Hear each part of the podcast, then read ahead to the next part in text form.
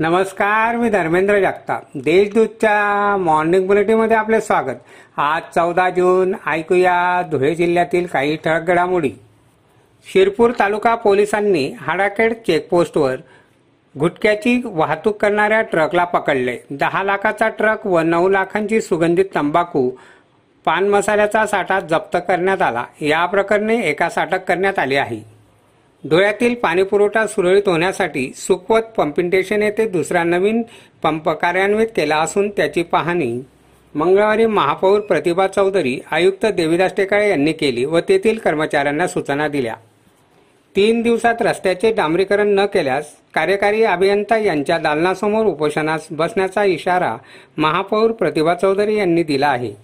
याबाबत सार्वजनिक बांधकाम विभागाला पत्र देण्यात आले आहे. कापडणे धनूर येथे एकोणऐंशी लाख खर्चाच्या बंधाऱ्यास मंजुरी मिळाली असून दोन्ही गावाजवळून वाहणाऱ्या भात नदीवर हा बंधारा बांधण्यात येणार आहे. बंधाऱ्यामुळे पिण्याच्या व शेतीच्या पाण्याचा प्रश्न सुटण्यास मदत होणार आहे. शिंदखेडा तालुक्यातील बेटाव ते मंगळवारी दुपारी साडेबारा वाजेच्या सुमारास अक्कलपाडा धरणातून सोडण्यात आलेले पाणी केटीवेअर पर्यंत येऊन धडकले.